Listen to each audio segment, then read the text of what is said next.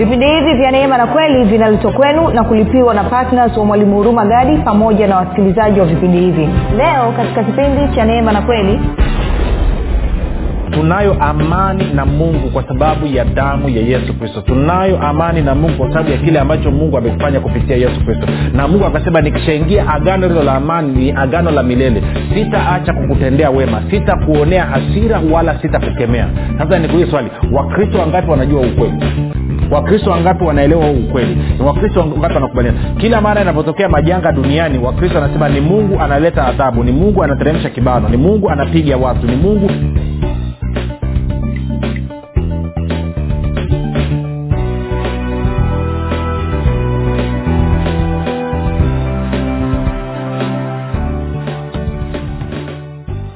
popote pale ulipo rafiki ninakukaribisha katika mafundisho ya kristo kupitia vipindi vya neema na kweli. Jina langu naitwa huruma gadi. Ninafuraha kwamba umeweza kuungana nami kwa mara nyingine tena ili kuweza kusikiliza kile ambacho bwana wetu yesu kristo ametuandalia.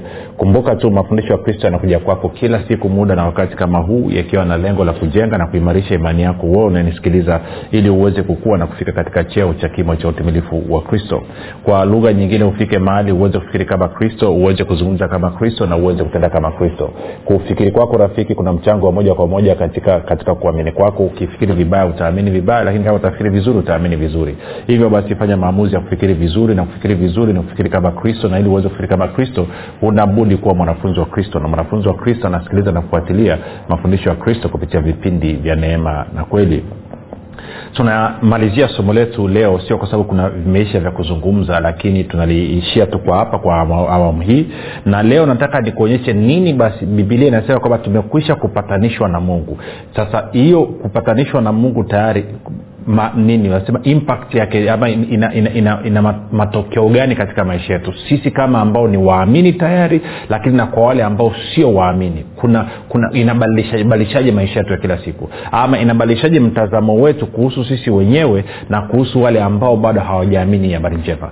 Hayo ndio ambayo tutazungumza katika kipindi hichi cha mwisho na nikukumbushe tu kabla ya kuendelea kwamba mafundisho yapya yanapatikana katika youtube yanapatikana katika google podcast apple podcast na, na spotify. Kote tunapatikana kwa jina la mwalimu huruma gadi ukifika pale tafadhali subscribe.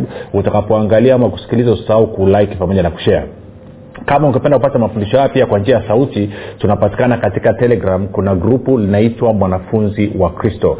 Unaweza ukatuma ujumbe mfupi tukasema niunge katika namba 7895242 7895242 nawe utaunganishwa.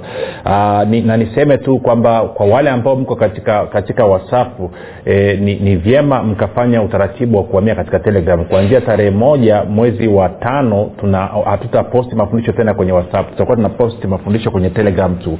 Kumbuka telegram inafanya kazi kama vile ambavyo whatsapp inafanya kazi. Baada ya kusema hayo basi ni kushukuru kila mmoja ambaye amekuwa akishiriki eidha katika kuhamasisha wengine kusikiliza ama katika kufanya maombi kwa ajili ya wasikilizaji wa vipindi vya neema na kwenda kwa ajili sisi ama kwa ajili ya ya ya ya ya ya ya, ya, ya, ya kuchangia gharama za kupeleka injili ili watu wengi zaidi waweze kufikiwa na neno la mungu. Nasema asante sana sana sana kwa upendo wenu. Asante sana kwa uaminifu wenu. Asante sana kwa ukarimu wenu. Baada ya kusema hayo basi nataka tuendelee moja kwa moja na somo letu. Twende kwenye wakorinto wa pili mlango ule wa tano mstari ule wa kumi na saba mpaka mstari wa kumi na tisa. Wakorinto wa pili tano kumi na saba hadi kumi na tisa kuna mambo kadhaa nataka tuyaangalie pale. Wakorinto wa pili tano kumi anasema hivi. Hata imekuwa mtu akiwa ndani ya kristo amekuwa kiumbe kipya ya kale yamepita tazama yamekuwa mapya. Lakini vyote pia vyatokana na mungu aliyetupatanisha sisi na nafsi yake kwa kristo naye alitupa huduma ya upatanisho. Yaani mungu alikuwa ndani ya kristo akiupatanisha ulimwengu na nafsi yake asiwahesabie makosa yao naye ametia ndani yetu neno la upatanisho naye ametia ndani yetu neno la upatanisho. Sasa bibilia inaweka wazi kabisa na kama ukufanikiwa kusikiliza tangu mwanzo wa hili somo nitakushauri uweze kufanya hivyo. Nimezungumza mambo mengi najua kwa wengine ni mambo mapya kabisa kwa wengine labda inaweza kaa amekushtua lakini ukweli wa neno la mungu ndio huo kwamba lazima ufike mahali uone kwamba kuna matunda kwamba kazi kamilifu ya msalaba ya bwana wetu yesu kristo ilileta tofauti. Sasa mstari wa 19 anasema yaani mungu alikuwa ndani ya kristo akiupatanisha ulimwengu na nafsi yake asiwahesabie makosa yao naye ametia ndani yetu neno la upatanisho. Sasa kabla ya kuanza kuzungumza kwamba hichi alichokifanya mungu kupitia kristo pale msalabani kinaleta kina matokeo gani katika maisha yetu? Tuanze kuangalia kwanza namna gani ambavyo namna gani ambavyo uh, watu baki kabisa ambavyo ama watu ambao hawajasikia habari njema watu ambao hawajamwamini wanaathirika kwa namna moja ama nyingine na kile ambacho amekifanya bwana wetu yesu kristo.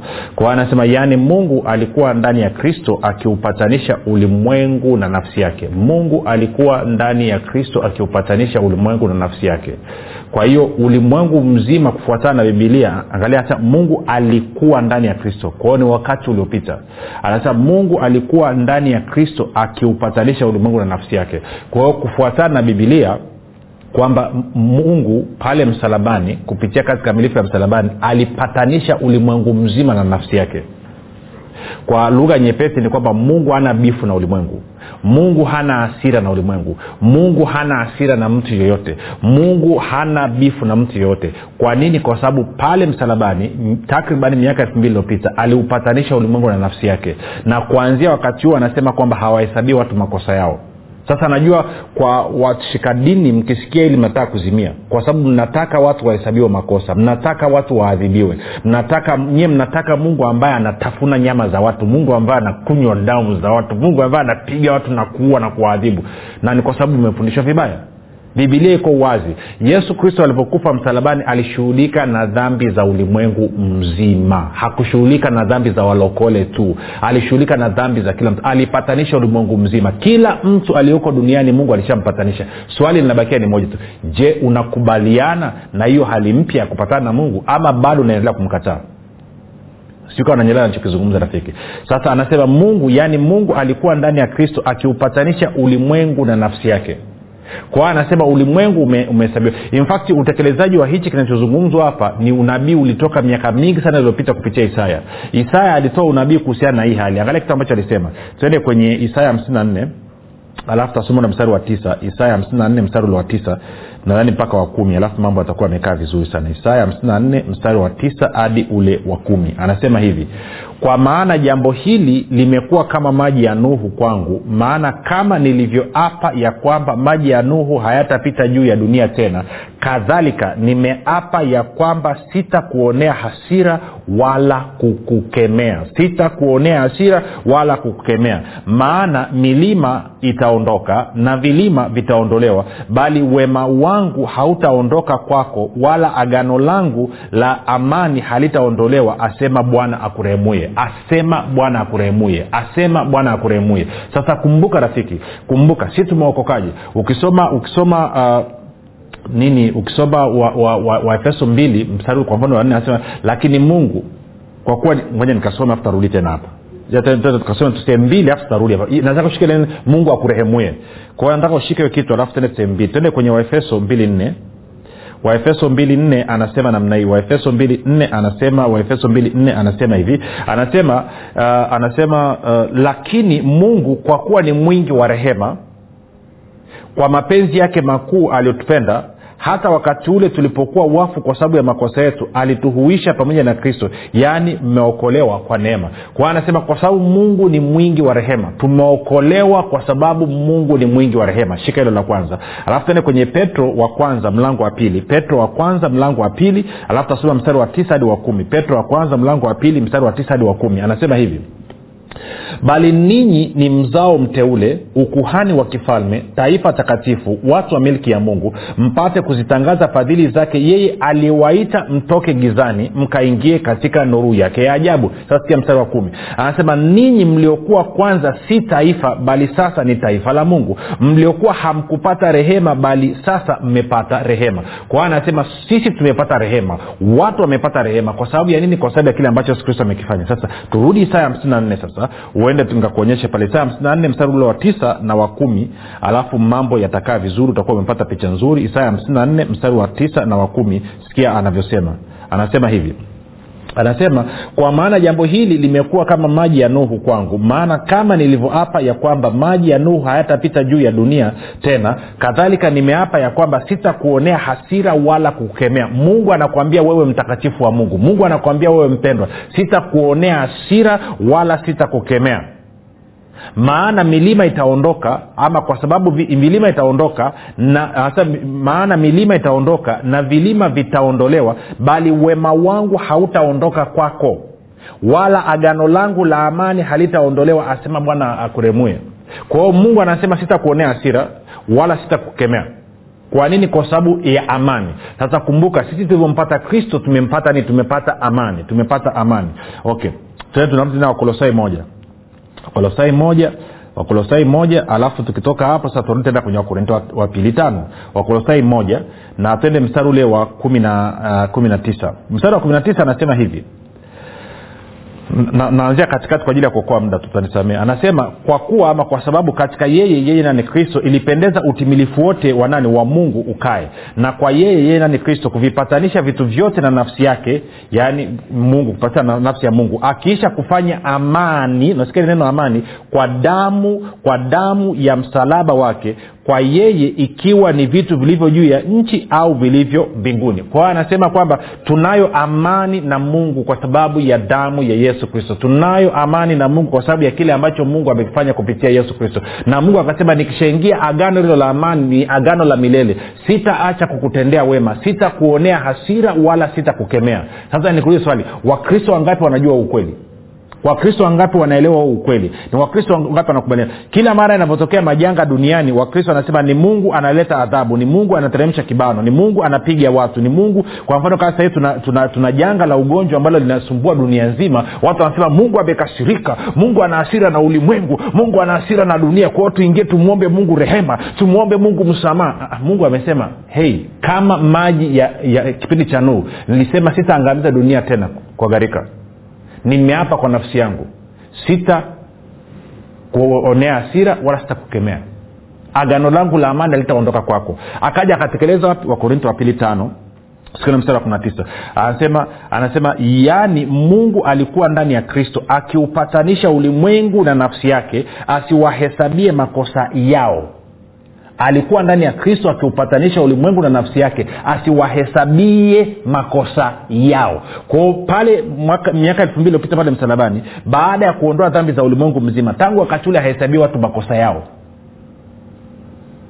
Nasema inawezekanaje? Kwa sababu ya damu ya yesu. Damu ya yesu ni kubwa ina nguvu kuliko kazi za ibilisi kuliko kazi za adamu. Je unaamini hilo? Sasa anasema alikuwa akiuhesabia anasema akiupatanisha ulimwengu na nafsi yake.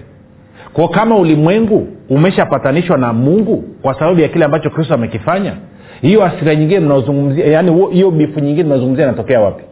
Asira imebakia kwa wale ambao mwisho wa siku watamkataa kristo watakataa kupokea huu upatanisho. Na kwa maana hiyo wakifa wakaondoka katika mwili wataenda kwenye ziwa la moto wataingia wata kwenye asira ya mungu watakapomkataa kumpokea yesu kristo watakapokataa kupokea uzima.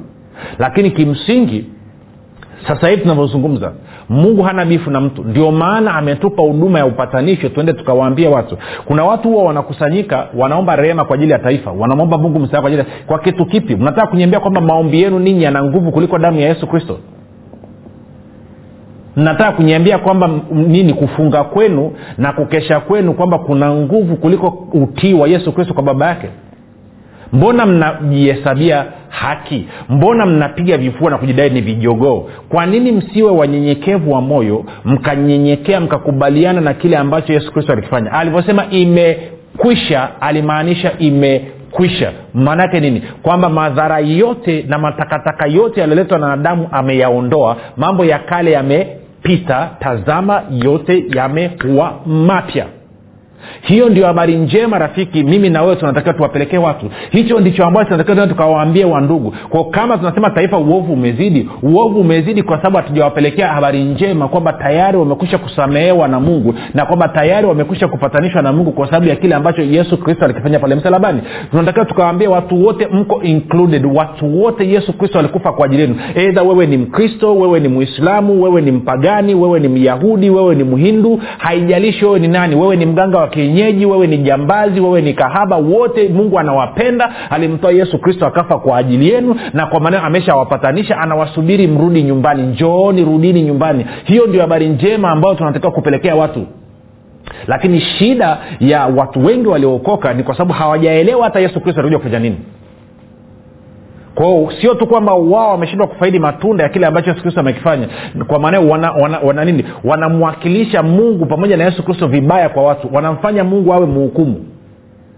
Mtu akikosea sasa mungu aziakiwi mungu anamchapa mungu anampiga mungu anam hei amesema aliupatanisha ulimwengu na nafsi yake ndani ya kristo na hawahesabii watu makosa.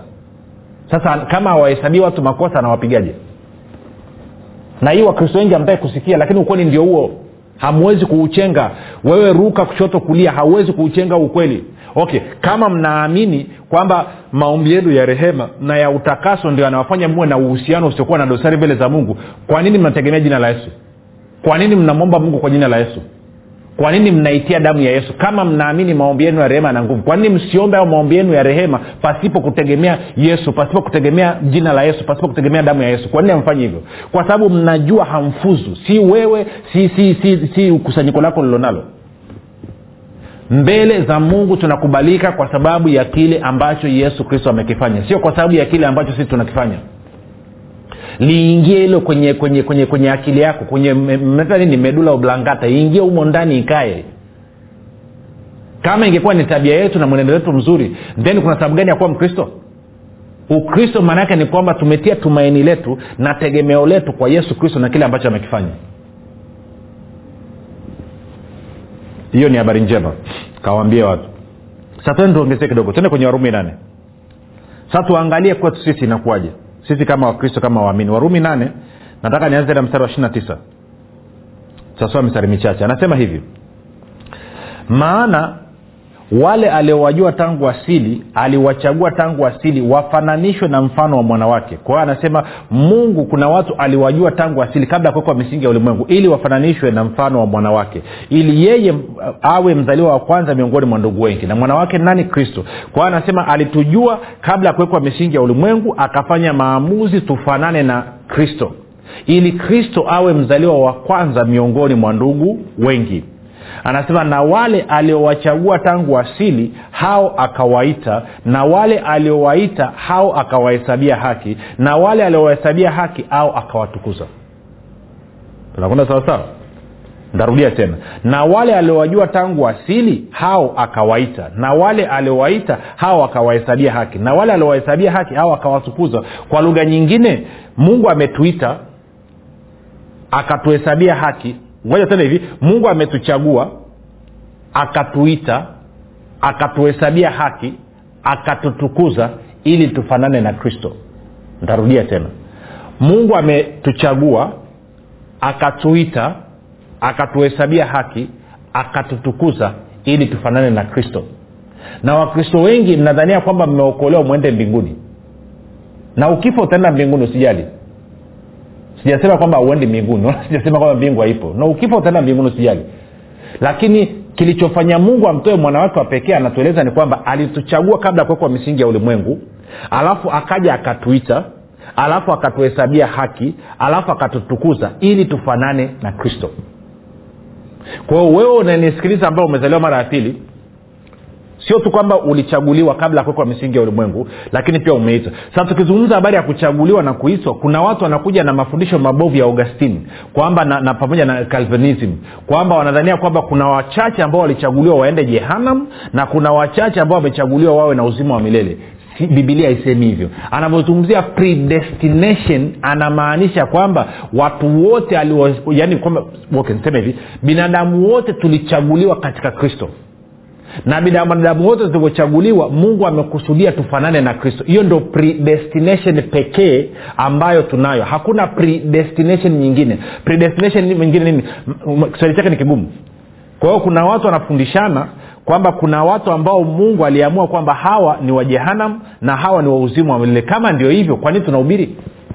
Kama tayari mungu alishaamua kwamba hawa watapata uzima wa milele na hawa watapata jehanam kwa nini tuhubiri tumia tu akili yako kidogo rafiki. Predestination inayozungumziwa kwamba aliotuchagua akaamua kufanana na kristo kwamba kila mtu atakayekubaliana na umu mwaliko atakayempokea siku kuwa bwana na mwokozi lazima afanane na kristo. Ndicho ambacho mungu amekusudia. Hakuna mtu hata mmoja ambaye hatafanana na kristo na ndio maana tunapofundisha haya mafundisho tunasema kwamba tunakufundisha kujenga na kuimarisha imani yako ili wewe uweze kukua na kufika katika cheo cha kimo cha utimilifu wa kristo. Kwa sababu hilo ndio lengo la mungu la kukuokoa. Hilo ndio lengo la mungu la kukuchagua kabla ya kuwekwa misingi ya ulimwengu. Hilo ndio lengo la mungu la kukuita. Hilo ndio lengo la mungu la kukuhesabia haki. Hilo ndio lengo la mungu la kukutukuza. Ili nini ili ufanane na kristo. Sasa hajaishia na moja anasema basi tuseme nini juu ya hayo mungu akiwapo upande wetu ni nani aliye kinyume chetu? Moja tuangalia kwenye biblia ya neno biblia habari njema anasemaje wa mstari? Biblia ya neno anasema hivi tuseme nini basi kuhusu haya? Haya yepi kwamba mungu alituchagua akatuita akatuhesabia haki akatutukuza ili tufanane na kristo. Tuseme nini juu ya haya? Anasema ikiwa mungu yuko upande wetu ni nani awezaye kuwa kijume chetu? Bibilia habari njema anasema kutokana na hayo tuseme nini zaidi? Ikiwa mungu yuko upande wetu nani awezaye kutupinga? Tafsiri ya kusema kwa urahisi tku anasema hivi hivyo tuseme nini juu ya hili? Ikiwa mungu yuko kwa ajili yetu hakuna anayeweza kuwa kinyume nasi. Ikiwa mungu yuko kwa ajili yetu hakuna anayeweza kuwa kinyume nasi. Sasa tende tende tuzungumze pointi mbili hapa. Kwao anasema hivi moja mungu yuko upande wako lakini pia mungu yuko kwa ajili yako. Mshasikia vitu vili tofauti vinataka uvielewe. Sio tu kwamba mungu yuko upande wako rafiki lakini pia mungu yuko kwa, kwa ajili yako. Okay. Maana yake nini? Msi, mtu anaweza akawa yuko upande wako lakini hana msaada wowote. Kwa mfano inawezekana wewe washabiki wa mpira wa miguu sawa? Inawezekana wewe ni mshabiki wa timu ya mpira wa miguu wa yanga ama timu ya simba. Unajua kitu kimoja uko upande wa hiyo timu lakini huna unachoweza kufanya uwanjani zaidi ya kushangilia. Si lakini hapa anasema sio tu kwamba mungu yuko upande wako lakini pia mungu yuko kwa ajili yako. Kwa maneno mengine hiyo shughuli anaifanya yeye. Kwao sio tu kwamba anakuunga mkono lakini pia yeye ndiye anaingia kazini na kutekeleza hiyo kitu unayoitaka hasa changamoto tulionayo ni hii. Wakristo wangapi mnajua na kutambua kwamba mungu yuko upande wenu? Watasema oh yes tunajua tunajua tunajua. Okay nikuulize unavyoingia kwenye maombi yako maombi yako huwa unaenda kufanya nini? Asilimia 99.99 ya wakristo mnapoingia kwenye maombi yenu mnaenda kwenye maombi kumshawishi mungu ili akupatie uponyaji ili akupatie hela ili akupatie mtaji akupatie kazi akupatie mke akupatie kwa hiyo unaingia kwenye maombi ili kumshawishi mungu. Okay. Kwa nini unamshawishi mungu? Ni kwa sababu ndani mwako unaona kwamba mungu yuko kinyume na wewe hayuko upande wako. Kwa hiyo inabidi umshawishi ili aweze kuona kama unavyoona aweze kuona umuhimu wa hicho kitu kama unavyoona umuhimu wa hicho kitu ili awe upande wako ili akusaidie hicho kitu uweze kukipata na kwa maana hiyo huo mtazamo ni kwa sababu haujaelewa bado kwamba tayari wewe umepatanishwa na mungu. Sio tu kwamba umepatanishwa na mungu lakini huyu mungu alikujua kabla ya kuwekwa misingi ya ulimwengu. Akakuchagua akakuita akakuhesabia haki akakutukuza. Kwa kifupi umepatanishwa naye je huo ndio mtazamo unaingia nao kwenye maombi? Kwamba mungu hana bifu na mimi? Mungu iko upande wangu? Na chochote nitakachomwambia chochote nitakachokisema atakifanya kwa niaba yangu? Je unauo ujasiri kwamba mungu iko tayari kufanya kwa niaba yangu? Angalia tku anavyosema. Anasema hivyo tuseme nini juu ya hili?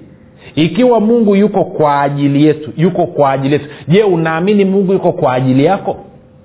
Je unaamini kuwa mungu yuko upande wako na kwamba yuko kwa ajili yako na kwamba lolote utakalolisema lolote utakalolitenda mungu atalitekeleza kwa ajili yako kwa niaba yako kwa sababu yako. Je unajua hilo? Je unatambua hilo? Je unavyoingia kwenye maombi unaingia kwenye maombi ukiwa unaona kwamba wewe umepatanishwa na mungu ama unaona kwamba mungu anabifu na wewe ama unaona kwamba mungu iko kinyume na wewe mtazamo wako ukoje rafiki unavyoingia kwenye maombi unavyotoka kwenda kuombea mgonjwa mtaani ama kumshirikisha mwingine habari njema. Je unaona kwamba mungu yuko upande wako na kwamba anakusaidia yuko tayari kukusaidia ili hiyo kazi iweze kufanyika vizuri? Ama unaona mungu yuko kinyume na wewe? Unapoombea mgonjwa alafu haukupata matokeo uliokuwa unayatarajia unafanyaje? Ndani mwako unaanza kumlilia mungu alioko mbinguni na kumshawishi ama unasema no mungu yuko upande wangu. In fact ndiye anayefanya kazi. Mtazamo wako ukoje? Rafiki wewe na mimi tumepatanishwa na mungu. Ulimwengu mzima umepatanishwa na mungu. Twende tukawaambie watu hiyo habari njema ya kwamba mungu ameupatanisha ulimwengu mzima akiwa ndani ya kristo na sasa hawahesabii watu makosa yao tena. Waambie warudi nyumbani kwa baba yao. Na wa kwanza kabisa ni wewe unayenisikiliza ambaye hujampokea yesu kristo kwa bwana mwokozi wa maisha yako. Fanya maombi yafuatayo. Sema bwana yesu nimesikia habari njema. Naamini ya kuwa wewe ni mwana wa mungu ulikufa msalabani uondoe dhambi zangu zote. Kisha ukafufuka ili mimi niwe mwenye haki. Asante kwa kuwa mimi sasa ni mwana wa mungu. Rafiki kwa hayo maombi mafupi kabisa nakupa ongera na kukaribisha katika familia ya mungu. Ninakukabidhi mikononi mwa roho mtakatifu ambako ni salama ana uwezo wa kutunza mpaka siku ile kuu ya bwana wetu yesu kristo. Basi rafiki tumefikia mwisho wa kipindi chetu. Tukutane kesho muda na wakati kama huu. Jina langu naitwa huruma gadi na usisahau kwamba yesu ni kristo na bwana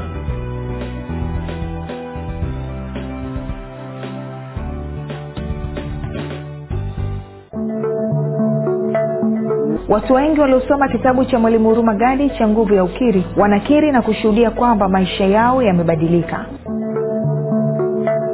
Niliposoma kitabu hiki cha nguvu ya ukiri jambo moja lililobadilisha kwanza maisha yangu ilikuwa ni kubadilika kutoka kwenye kukiri mambo ambayo sio sahihi kwenda kwenye nguvu ya kukiri mambo ambayo ni sahihi. Kwa hiyo ningependa tu niseme kwamba katika hilo nimeona mabadiliko na nimeona matokeo na mungu ni mwema kwenye maisha yao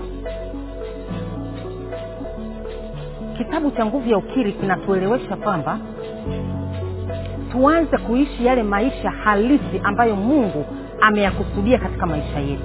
Hata nyumbani kwangu mtoto wangu alikuwa anaamka na kutapika anaumwa kila leo.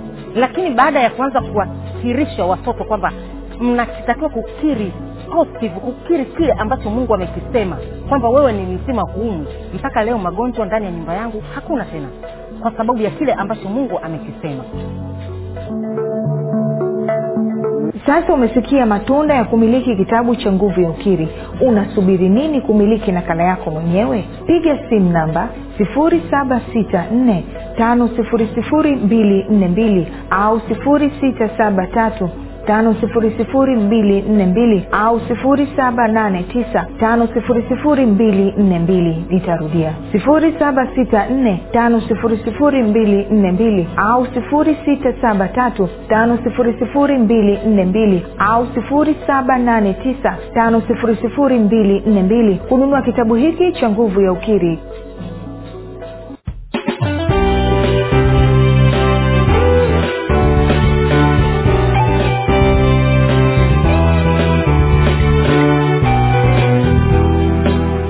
umekuwa ukisikiliza kipindi cha neema na kweli kutoka kwa mwalimu hurumagadi kwa mafundisho zaidi kwa njia ya video usiache kusubscribe katika youtube chanel ya mwalimu hurumagadi na pia kumfuatilia katika apple podcast pamoja na google podcast kwa maswali maombezi ama kufunguliwa kutoka katika vifungo mbalimbali vya ibilisi tupigie simu namba 7645242 au 789 5242 au 673 5242